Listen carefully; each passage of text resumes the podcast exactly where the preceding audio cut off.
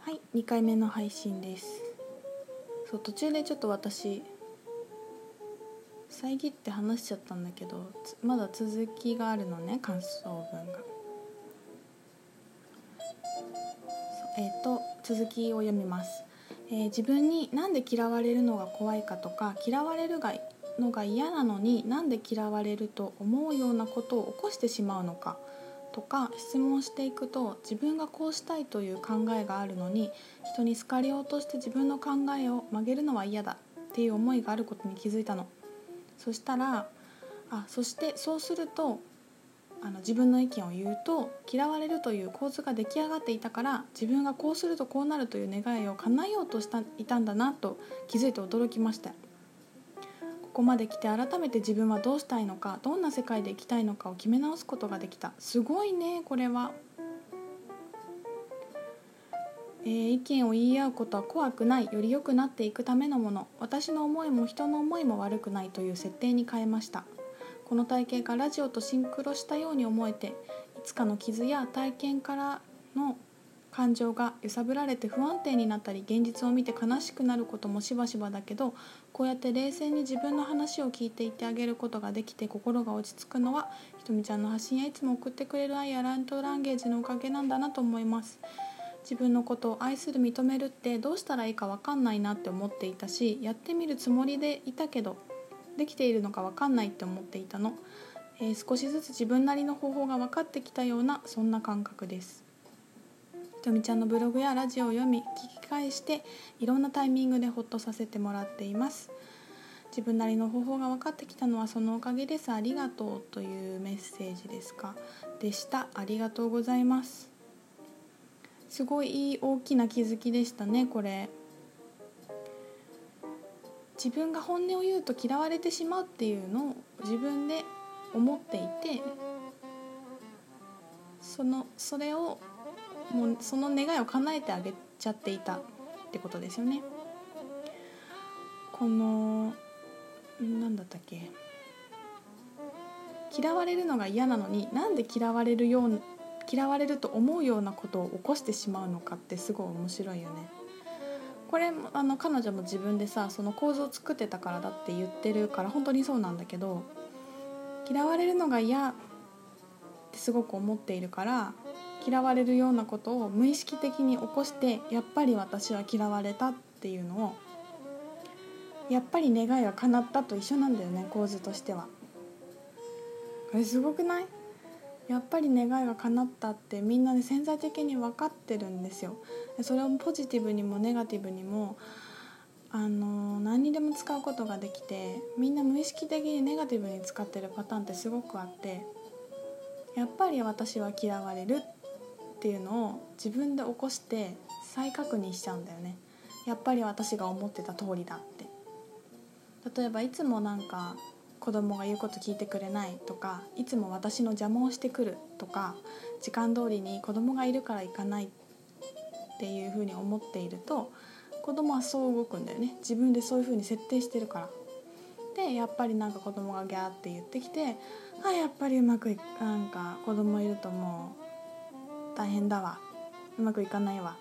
ってなってやっぱり私が思ってた通りだったって言って願いが叶ってるのを確認するんですよね。例えば旦那さんが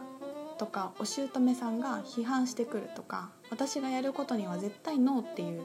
ていう自分が設定してると「すいません何々なんか何日どっか行きたいんですけど」とかさ「旦那にちょっとここでお友達と旅行に行きたいんだけど」って言って「ダメ」って言われるとやっぱりねって確認がさ、でも自作自演なんだよね本当にみんな全部。実は。そこで意識的になるまでに浮かび上がらせてくるのってやっぱり自分との対話をちゃんと時間取らないとできないんですよね。反応でもうなんか染みついちゃってるから。だから自分でそれこそノート書いてもいいしセルフでリーディングして時間取ってもすごくいいんだけどだかそれを彼女は今日あの気づけたのはねすごくいいことだよね。それの連続ですよねあ私こういう設定にしてたんだまさかみたいな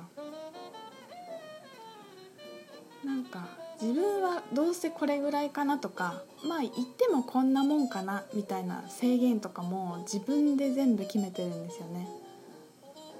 例えば誰かのことを羨ましく思ってまあ私はこういうタイプじゃないからなとかも羨ましいと思っちゃったってことはさ自分ができるし自分にその能力があるしここまでできるんだよって思ういう道しるべを教えてくれてるからあの羨ましいって思うんですよ。自分の中にないものは全く反応しないからね。へえ素敵だねって流せるものをなんかいいなとかって思えるっていうことは自分の未来がそこにあるからなんですよ。すごくない？自分の未来がそこにあるからなんだよ。嫉妬してる相手は。それもさ分かるともう使えるじゃん。いいな。なんかさよくさいいなっていう思いを押し殺して批判しちゃう人とかもいるよね。いやいや私はこういうタイプじゃないしとかなんかなんていうのかな。ああいうやり方はちょっとみたいな。とか例えばすごくお金を稼いでいるとあのなんかお金のためにやってるんじゃないんだよ私はとかさ。お金にがめついのは嫌だとか。それをあまりにも強調するしたりとか。あれは嫌だそれは嫌だってすごく思ってるってことはさ。いや本音言ってみお金稼ぎたいんでしょ？みたいな時とかもあるよね。だから別にどっちでもいいよね。お金稼いでもいいし稼がなくてもいいしって思えたらさ「えー、そうなんだ。よかったね。いっぱい循環して」って思えて終わりじゃん。それをなんか「あのやり方はちょっと」とか。これなんか結構日常的にある気がしない？ね。あれはちょっとなんかなんていうのかこのビジネス的なやり方はみたいななんかさなんかそういうのいっぱいあるじゃないですか。それがなんか私はそれが出てきたらやるなんか昔はすごいいっぱいあったのそういうのがこのやり方はなんかダサいとかかっこよくないとかなんかがめついとかあったんだけど今はそれを思っちゃったらあれもしかしてそれ逆に私やりたいってことかなって思って選択肢の一つに入れてあげるようにしてるかな私は。で選択肢の一つに入れてあげたらさ、まあ、やるかやらないかは自分で後でゆっくり吟味すればよくて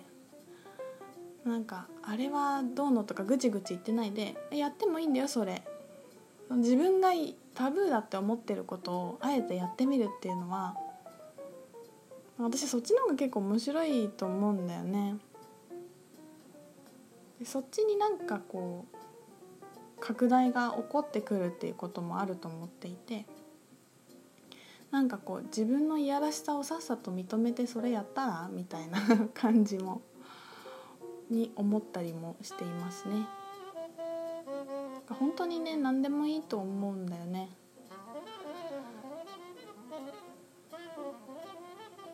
ねみんな本当に何でもいいっていうところまで一回行ってでも私はそれはやらないとか面白いと思うけど私がやることじゃないかなっていうところにもう一回なんか落とせていけるといいと思うんだけどなんかやってもいないし自分の中に選択肢を与えていないしそれを許してもいない段階でああいうのはどうなんどうなんだろうとかっていうのはちょっと、まあ、自分と向き合う時間を持ってない段階なんじゃないかなって思ったりします。自分にもね自分にも思いますね。でもなんかこういうスピリチュアルな仕事をするようになった時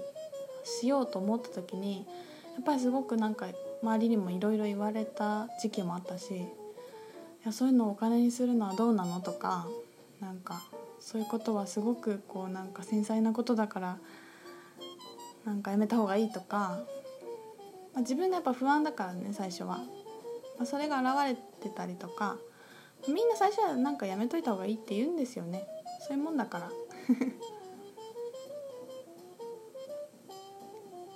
でももう現れないよ